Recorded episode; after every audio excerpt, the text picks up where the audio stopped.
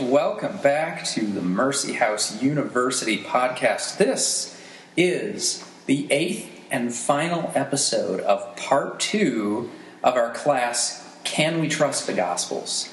Uh, and I'm excited both to have this uh, class finished up and completed and out there for everyone, and also to move on to the next one. So keep an eye out for future episodes on another topic. So today we're going to be hearing from Elaine about hope for the eternal future.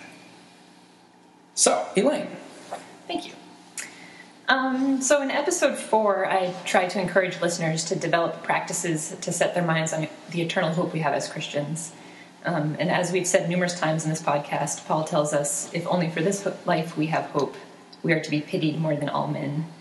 And I explained that my impression is that the Christian hope is twofold. So, on one hand, we have hope for the present time, and that hope is rooted um, in the fact that our Lord has decisively defeated both sin and death, and that he currently reigns from heaven.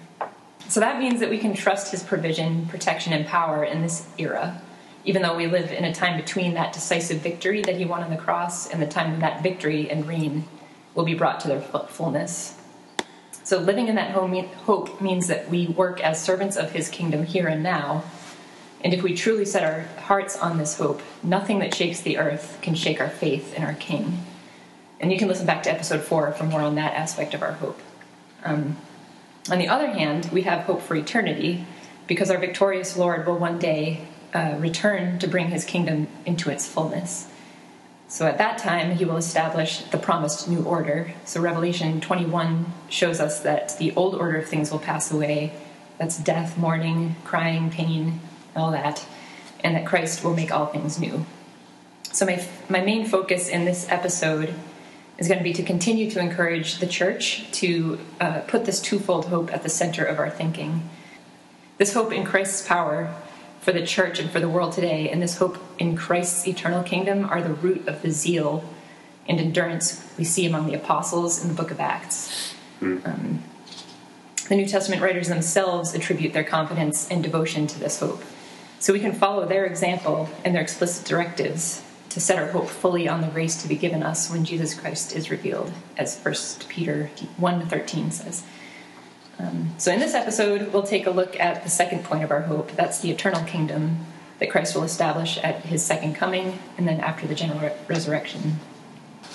so, you were saying um, that the apostles weren't only motivated by this thing that had happened in the past, right? The, the, resurrection of Jesus, which they're proclaiming, but that they have this distinctive hope of this this future uh, this future hope as well. So there's there's both this there is this looking back element which we've been talking about, but you're saying that that's not that's not it.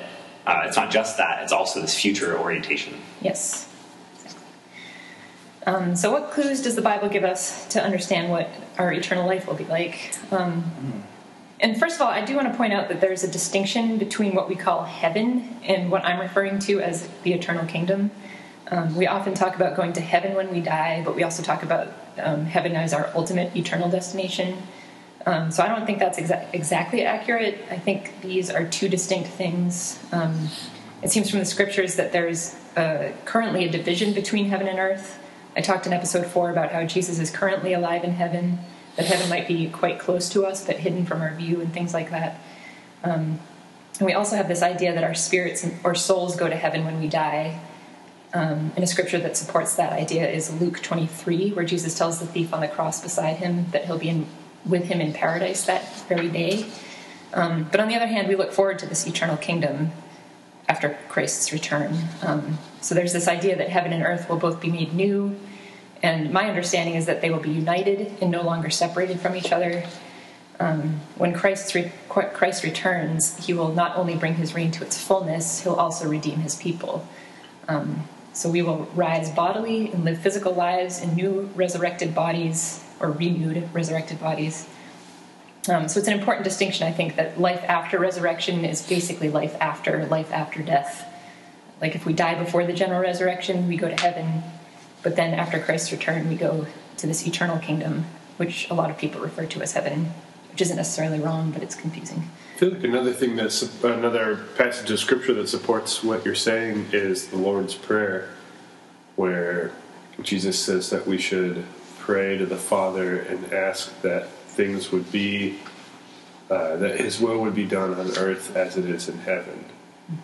And that suggests that right now there is this separation between earth and heaven, where we where we should want, like you're saying, where we should want that things go according to the Father's will on earth as they're going according to the Father's will in heaven. But there's also an eschatological element to that of hope that in the future uh, there won't be that separation uh, where you know where Satan is the ruler of this world, as it says in another. Uh, this is in Corinthians where Paul says that. So, so yeah, so there's a maybe an eschatological element to that, where you, there's a hope for the future that is uh, that in a later time there won't be a separation between earth and heaven, and the Father's will will be done in the same sort of throughout reality. And by the way, I do suppose it would be appropriate to pause here to explicitly say I have no idea what I'm talking about. Um, we, we're talking about deeply mysterious, unknowable details about the future world. The Bible gives us some clues and helpful images to chew on, but it does not give us an exact description of what to expect. So take what follows with a grain of salt. Um, spend a lot of time in the Bible praying through these questions on your own and let the Holy Spirit give you understanding. Um, I think the important thing for us to keep in mind is that our eternal life in the kingdom of God will be free from sin and death and all other aspects of the curse that fell, us, fell upon us at the fall. And we should look forward to being surprised and delighted um, and hold loosely to any firm pictures we might develop of what eternity will be like. Like, even the best we can imagine will pale in comparison to the reality to be revealed I'm going to offer some of my, my impressions, uh, but it's your job to search the scriptures to see if what I'm saying holds any water.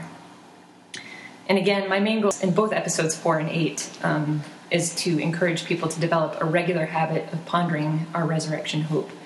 I'm not so much aiming to teach anyone what they should think about these things as I am trying to exhort folks to make meditating on them a regular practice. In episode four, I talked about Richard Baxter. He was a 17th century Puritan pastor in England and his life was transformed by a practice of meditating day, daily on the glories of this hope. Um, I definitely re- recommend his book if you're looking for a guide for your meditations. It's called The Saint's Everlasting Rest. Uh, so, what are some clues the Bible gives us of what this eternal realm will be like? Um, I'm going to break my impressions down into a few categories. So, first, there's the question of the fate of the world that we now know. I'm going to talk mainly about the natural world, though I think that there's a lot more to it than that. You know, human systems and other things that are part of the created world that we know. Um, but I'm only going to talk about basically nature. Um, so, second, there's the question of what our resurrected bodies will be like, and then third, there's the question of what what our lives will be like, you know, like what we'll do and things like that. So, let's first tackle the question of the fate of the natural world and the nature of the eternal world. Um, so I think the clearest place to look for insight into this question is Romans 8, beginning at verse 19. Um, here, Paul gives us some clues that suggests that the natural world we now know will share in some way in the redemption of God's people. Um, so here's what it says. I'll start in Romans 8 19. It says, The creation waits in eager expectation for the sons of God to be revealed. For the creation was subjected to frustration, not by its own choice but by the will of the one who subjected it, in hope that the creation itself will be liberated from its bondage to decay and brought into the glorious freedom of the children of God. We know that the whole creation has been groaning as in the pains of childbirth right up to the present time. Not only so, but we ourselves, who have the first fruits of the Spirit, groan inwardly as we wait eagerly for our adoption as sons, the redemption of our bodies. So here we see that the creation shares both in the curse on mankind and in the hope of the children of God.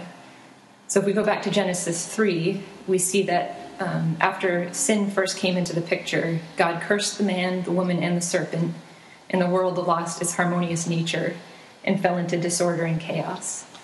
When God curses the man, he says, Cursed is the ground because of you. And he goes on to tell him that work will be toilsome because of the thorns and thistles that the ground produces. So I think that this is an indicator of the broken relationship between man and nature. So, one aspect of the curse that came upon us after the fall is this disorderly, inharmonious relationship between mankind and the natural world. Um, Romans 8 shows us this cursed relationship between man and nature is not solely felt by humans. So the rest of creation also groans as it waits for the curse to be lifted. Um, verse 19 says that creation waits in eager expectation for the sons of God to be revealed. And verse 21 tells us that one day creation itself will be liberated from its bondage to decay, to decay and brought into the glorious freedom of the children of God. Austin and I were just talking about this, uh, was that, a couple days ago? How before the fall, it's not that there isn't any work, because Adam is told to work and keep the garden, and, and then God creates Eve to help him work and keep the garden. But it's that after the fall, the work becomes toil, Yeah. and that there's like fruitlessness in the labor. So that there's that like disharmony between, or a lack of fit between mm-hmm. the work and the thing that's being worked. Yeah. Okay, so we see this connection when sin and death entered the world through Adam, the curse fell on the natural world as well as on people. And when Christ returns to establish his kingdom, his new order, he will destroy sin and death, both of which he's already defeated on the cross and by the resurrection, as we discussed in episode 4. Um, and he'll redeem his people. And at that point, every aspect of the curse will be fully done away with. So that includes the curse on creation which means that in some way the natural world we now know will be freed from death, decay, disorder, all that, and we will live eternally in harmony with creation in the presence of God. Um, and we get some glimpses of this in other places in scriptures. Since my main goal in this episode is to encourage people to ponder and pray and meditate on these things, I'll just pause here to remind people that the Bible gives us a lot of clues about the eternal world through metaphor and imagery, but we don't want to develop dogmatic interpretations of these metaphors and images. Um, N.T. Wright says that this uh, scripture doesn't offer us a photograph of what etern- eternity will be like, it gives us signposts. So, in other words, it doesn't show us an exact picture, but it points us in the right direction. Um, imagery and metaphor can sometimes can communicate much deeper truths to our hearts than logical or technical language can. Um, and scripture writers were employing those devices to describe unknowable things about our eternal existence. So, for example, maybe the future world will have streets of glassy gold and walls made of precious stones, um, as John describes in Revelation, but uh, it's kind of more likely, maybe, that the language is used to communicate that the future world will be more glorious than anything we can imagine. Not necessarily that the New Jerusalem will literally be made of precious stones. Um, I think it's a, just a really important uh, kind of hermeneutical strategy for interpretation as we're thinking about these passages because we get such varied imagery, um, and a lot of people want to try to connect all the dots. How, how, does this picture fit with this picture? And I think, yeah, you really hit hit the nail on the head. It, they're pictures that they, they give us sort of a glimpse of something that is beyond our current comprehension. Um, and so it's kind of in the place of imagination that we, we get these glimpses that tell us something about this reality while at the same time almost masking it as well because it is something that's beyond our comprehension so we get this both unmasking and masking of these these realities um, so i think that's just a really helpful way to help people approach approach the text as they Yeah. ask these questions Yeah, and that's exactly my point. Is like as you embark on meditating on the glories of this eternal new world, it can be helpful to use the scriptures as a springboard for your imagination. Mm-hmm. Doing so from a prayerful and worshipful state of heart. Just be careful not to become too dogmatic about the things you come up with. So in Isaiah 11, there's a nice passage that gives us a glimpse of what this renewed and liberated natural world will be like. Um, it's echoed also in Isaiah 65, but I'll just read the um, chapter 11 part, starting at verse 6, where it says, um, The wolf will live with the lamb, the leopard will lie down with the goat, the calf and the lion and the yearling together, and a little child will lead them. The cow will feed with the bear, their young will lie down together, and the lion will eat straw like the ox. The infant will play near the, the hole of the cobra, the young child will put his hand into the viper's nest. They will neither harm nor destroy on all my holy mountain, for the earth will be full of the knowledge of the Lord as the waters cover the sea. So these verses would have been written in seven or eight hundred years before Christ. Um, the contact these ancient people would have had with wild animals would have made this imagery really vibrant to them. They probably routinely had snakes and other scary pests in their houses, and I imagine it was not uncommon for children to be bitten by snakes.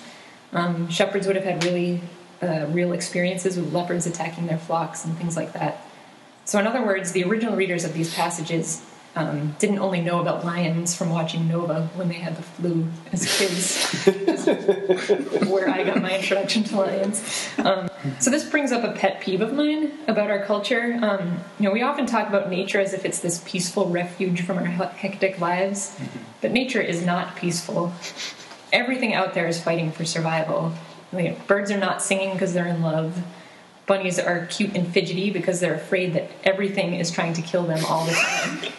Um, Which it is. right. I actually saw a bunny this morning and it, I just wanted to hang out and it was like running away from me. it's really sad. Um, so moose are majestic and beautiful creatures, but they are wicked dangerous. Um, I actually Googled what to do if you run into a moose in the wild, and they don't even tell you what to do if you're attacked by a moose because it's pretty much assumed that you're not going to survive. Um, so anyway, my point is that nature is dangerous, um, and the ancients knew this because they weren't as sheltered from it as we are. You know, mm-hmm. when we read that leopards and goats will graze side by side, we might picture something like a Bugs Bunny cartoon.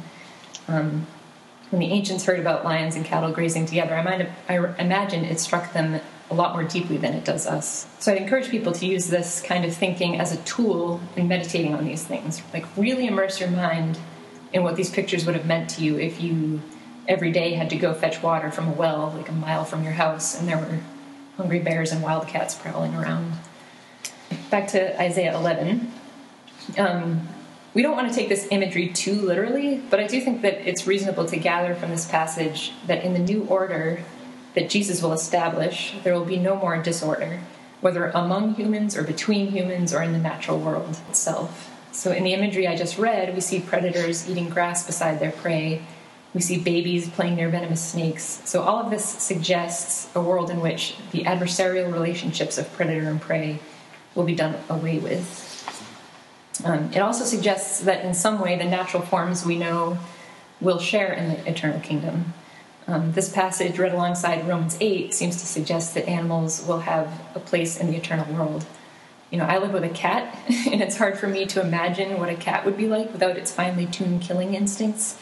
Um, but both Isaiah 11 and 65 seem to suggest that in the renewed, restored, and redeemed eternal kingdom of God, cats will have a place, and they won't be either predator or prey.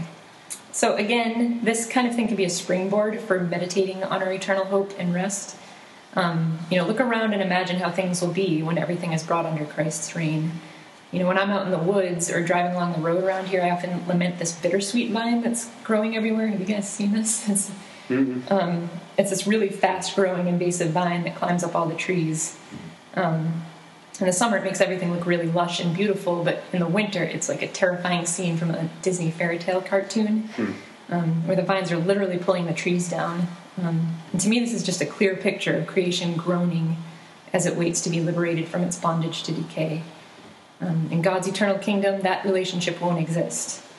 Um, but based on what I'm reading in Isaiah, it's possible that the bittersweet vine will be there, just in a different nature. Mm-hmm. Um, a redeemed and restored nature that is in harmony with the trees instead of destroying them. Mm-hmm. Um, the new creation will have no predators or parasites or pests, but that doesn't mean that there'll be no cats or ticks or bittersweet vines. Um, and another point this all brings up is that the eternal realm is likely to be a physical world um, it will be similar in some ways to the world we now live in, but it will be very different too.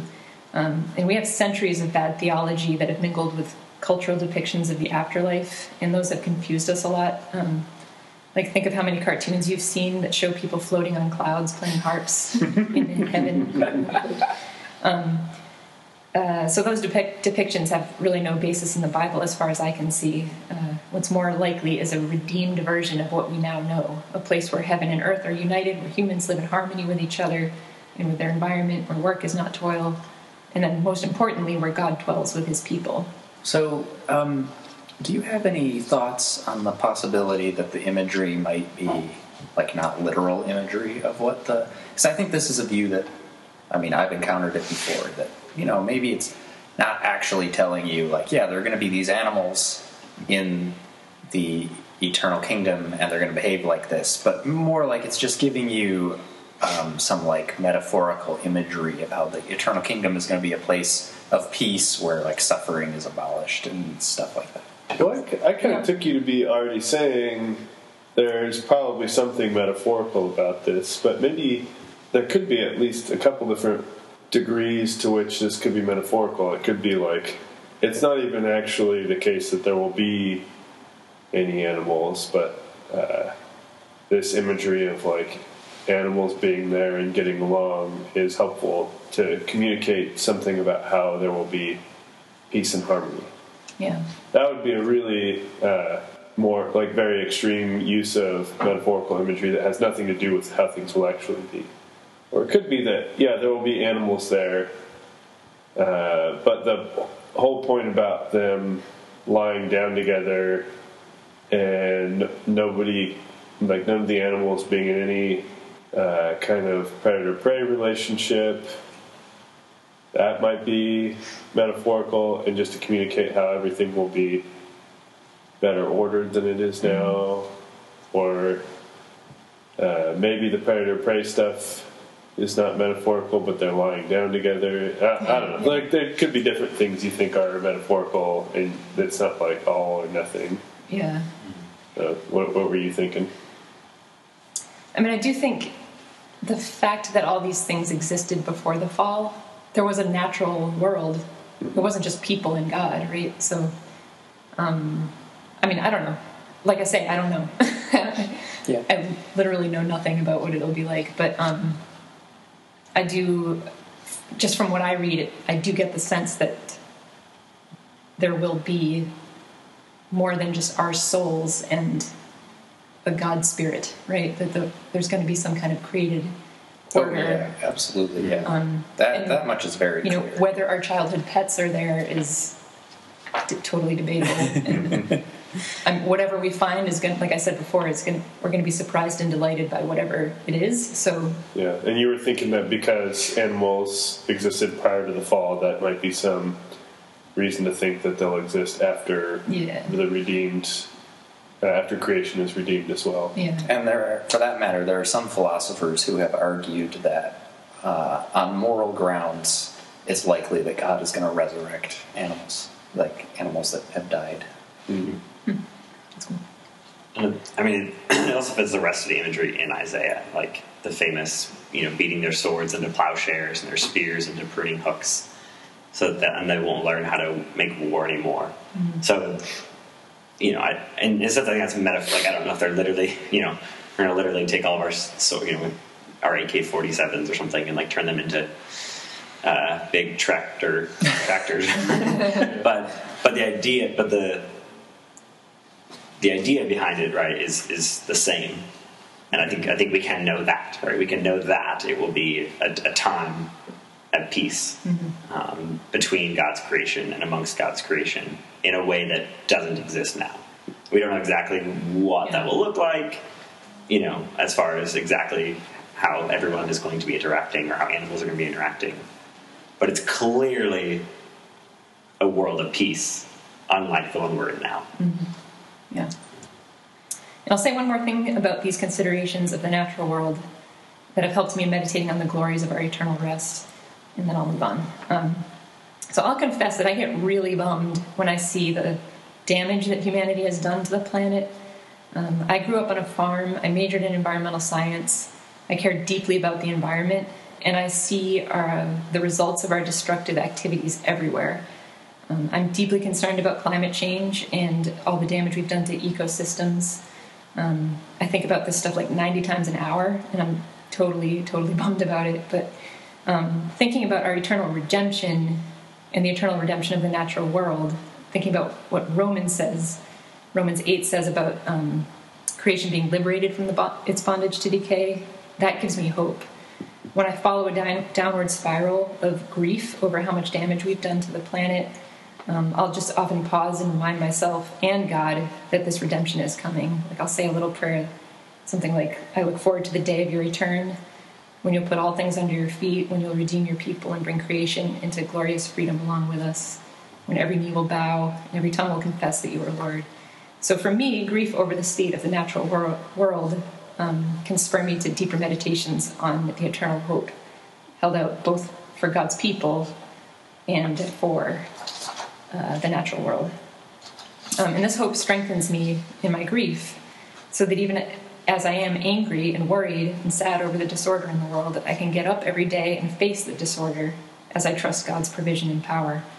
Um, I think I said in episode four that this hope that we have doesn't preclude us from suffering, it equips us to suffer well with unshakable faith and joy. That's why it's so important to really marinate our minds on God's promises.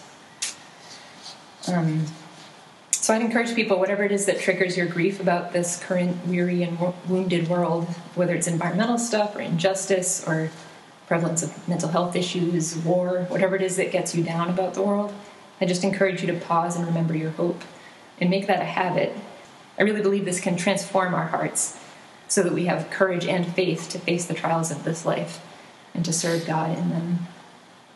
That's the first question. So, the second question I'd like to dive into is the question of what our resurrected bodies will be like. And oddly enough, I've spent much less time thinking about this question than I have about the natural environment, so I won't have that much to say about it. Um, the Bible also doesn't really go into much detail, but there are a couple of passages that give us um, some glimpses into what to expect. Um, my favorite is 1 John 3 2, where it says, Dear friends, now we are children of God, and what we will be has not yet been made known. But we know that when he appears, we shall be like him, for we shall see him as he is. And I just love that. I find it so comforting. Um, and it, it connects Christ's return and his dwelling with us, or being seen for what he is, with our being transformed into his likeness. It doesn't give exact details about what we will look like or anything, it just says that we will be like him. Um, I think part of the reason I don't think much about what my resurrected body will be like um, is that the idea that I will be like Christ is so comforting that it's just enough for me. Um, and let's remember that Christ's body is both resurrected and glorified. So when we see him in his glorified state, we too will live in a similar glorified state. Um, Paul says a similar thing in 1 Corinthians 15. In verse 49, he says, just as we have borne the likeness of the earthly man, he means Adam here, um, so shall we bear the likeness of the man from heaven, meaning Jesus. In that second half of 1 Corinthians, Paul discusses our, our resurrected bodies with some interesting imagery. Um, he talks about how seeds don't resemble the plant that sprouts from them, how animals have different kinds of bodies from each other, and how heavenly bodies have different kinds of splendor. So he's throwing out this really rich imagery to basically say we can't know what God's plan is for resurrected bodies. Um, but what we can know is that, as he says in verse 42, the body that is sown is perishable, but, but it is raised imperishable. It is sown in dishonor, it is raised in glory. It is sown in weakness, it is raised in power. It is sown a natural body, it is raised a spiritual body. So that we see that the failings of our earthly nature that are results of the curse will be done away with and the redemption that comes by Christ's work on the cross and the empty tomb results in this transformation from death, dishonor, and weakness to life, glory, and power. Um, N.T. Wright makes an important point about the distinction Paul makes here between the natural and spiritual body. Um, Paul says the, the body is sown a natural body and will be raised a spiritual body. And Wright points out that the, the distinction there isn't about the material from which our bodies will be made, but about the power that will fuel them. Mm-hmm. Um, I think he compares it to asking, is this a wooden ship or a steel ship, as opposed to asking, is this a sailing ship or a steamship? Mm-hmm. Um, our current bodies are fueled by natural, you could say earthly or carnal desires, and our resurrected bodies will be fueled by spiritual desires rooted in worship. Similar to other parts of Paul's letters where he talks about walking in the flesh versus walking in the spirit. Mm-hmm. mm-hmm. Yeah. Question maybe you'll uh, you'll address this, but I was thinking when you're talking about some of these different passages about the transfiguration of Jesus, I feel like the transfiguration seems in a lot of ways like some of the things you're talking about, but I don't know if we should take it as a as evidence for what our resurrected bodies will be like? Do you, do you have any thoughts about that? I've never made the connection. Um, because you know how when one of the women after the resurrected after the resurrection, one of the women like hugs his ankles or something, and he says, "Don't touch me because I haven't gone to heaven." Uh-huh. So, or yeah, I haven't been glorified yet. I think he says. So, whatever happened at the transfiguration is different from the glorification that happened after the ascension or at the ascension. Mm-hmm. So I don't know. Yeah, there might be a connection. I mean, I think, yeah, I think some people suggest that he's more saying, "Don't, don't cling to me." Like, go, go tell everyone. Like, oh, it's, it's not, it's not because some people will say, will use that as evidence, to say, "Well, he didn't have a physical body; it was just a spiritual thing. That's why he's saying, "Don't touch me," or something weird like that. That doesn't seem right because he tells uh, Thomas, "Put your finger in yeah, here." Yeah, no, exactly, exactly. But uh, sometimes, sometimes people will suggest things like that. So I, I, think it's a better translation to say like, "Don't cling to me." Mm-hmm. Is more what he's in that context. Mm-hmm. But mm-hmm. so our resurrected bodies will be fueled by spiritual desires rooted in worship. Um, if we think back on that passage I read from Isaiah, it closed with his saying that the knowledge of God would cover the earth as the waters cover the sea. Think about how thoroughly everything in the sea is covered with water. Um, the knowledge of God will soak down into even the deepest parts of our simplest and most complex desires. I think those are the most important points that we can make about our future resurrected bodies. Um, we'll be like our glorified King, Jesus, in some way. Our weaknesses will be turned upside down as the curse is lifted, and our desires will be so aligned with God's that we can be said to be powered by worship. Um, of course, there's also the promise that there will be no more death or mourning or crying or pain. So we know that our bodies and minds will no longer suffer under the curse of death and decay. I don't want to undervalue that aspect of our future lives. Our, our physical brokenness is a real and ever present burden, um, a kind of suffering and injustice that we all face on some level. And it's a clear mark of the curse. So if you live with chronic illness or mental illness, or if you care for people who struggle with those things, or even if you're just tired from overwork or you get a lot of colds or something, um, just know that God has a plan to free you from those burdens as well. Um, so now I'll move on to the third question because I think it'll both summarize and bring these first two questions um, together nicely. Uh, the third question was What will our lives be like? What will we do in this eternal world? Um, so we've mentioned a few times that the curse that fell on us at the fall will be lifted at the resurrection um, and at the second coming of Christ. Um, I'm sure there are a number of ways to think about this, uh, but for our pur- purposes today, it might just be simplest to think of it um, as a threefold curse. The first and most important aspect of the curse is that our relationship with God was broken. The second aspect is that our relationship with one another and with ourselves was broken. And the third is that our relationship with the earth was broken. So when Christ returns and brings his reign to its fullness, um, redeeming his people at the resurrection, this threefold curse will be lifted, and we'll see three these three areas of our lives totally transformed. Um, our relationship with the rest of creation will be restored, which means work will no longer be toil, as Patrick brought up before. Um, and even as we work, we will have rest. Um, our relationships with one another will be restored, as well as our relationships to ourselves, um, and our relationship with God will be restored, as we saw earlier. Um, we will be like Him because He, uh, because we will see Him as He is. So let's take these one by one. Um, the first aspect, and I've kind of already covered this, but the first aspect of restoration is the relationship between mankind and the natural world. Um, Revelation says that there will be a new heaven and a new earth.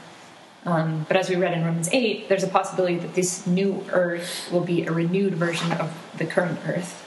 Um, that creation will be liberated from its bondage to decay, brought into the glorious freedom of the children of God.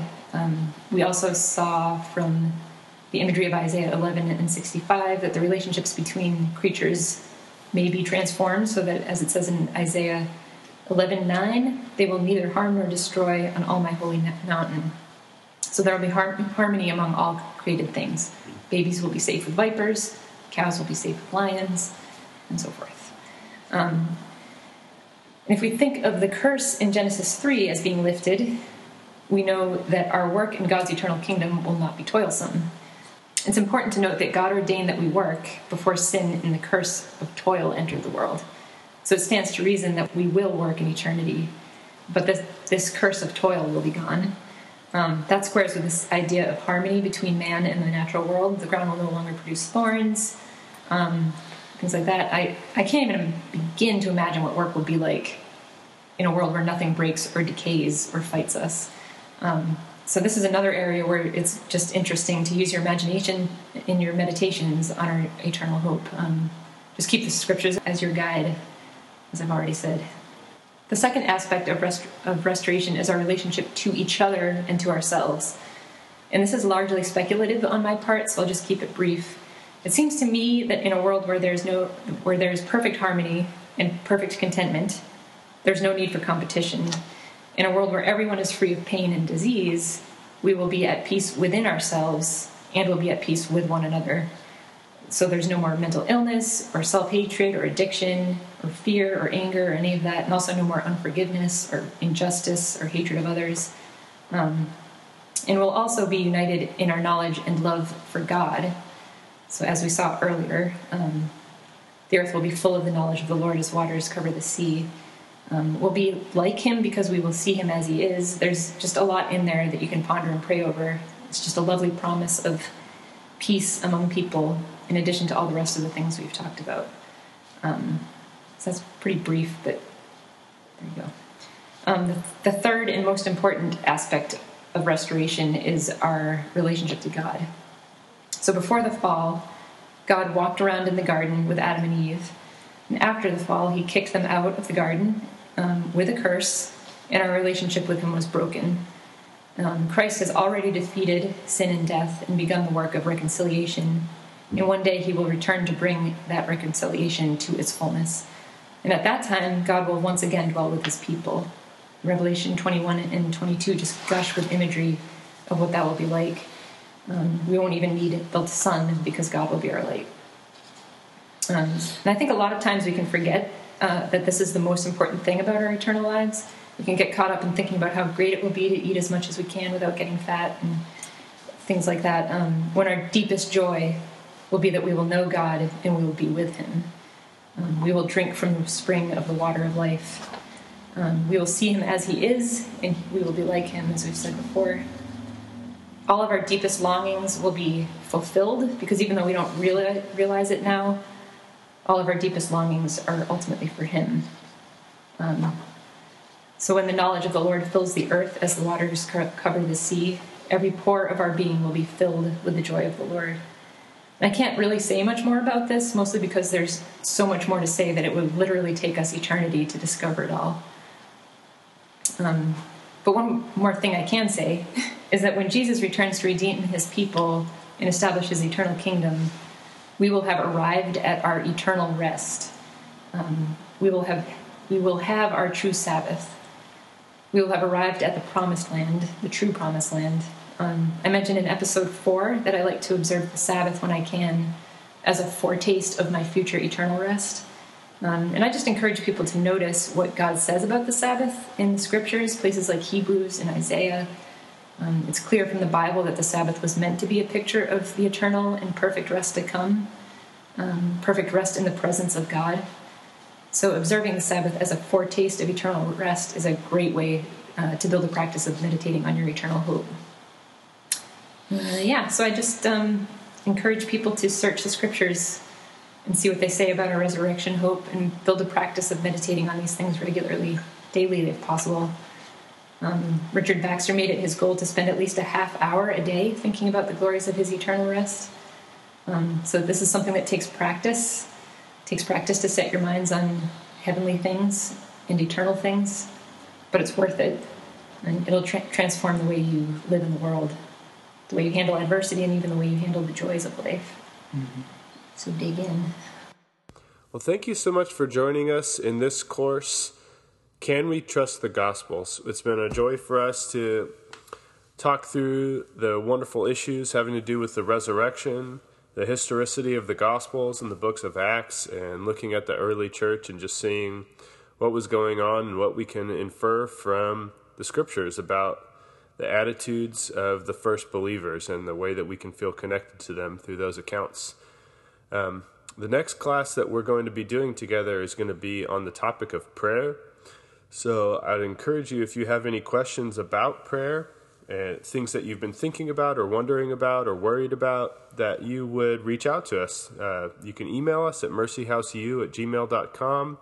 Or obviously, if you know us, you can approach us in person and just let us know what you'd like us to cover in that class. We'll spend eight weeks on the topic of prayer this upcoming summer. We'll see you on the podcast.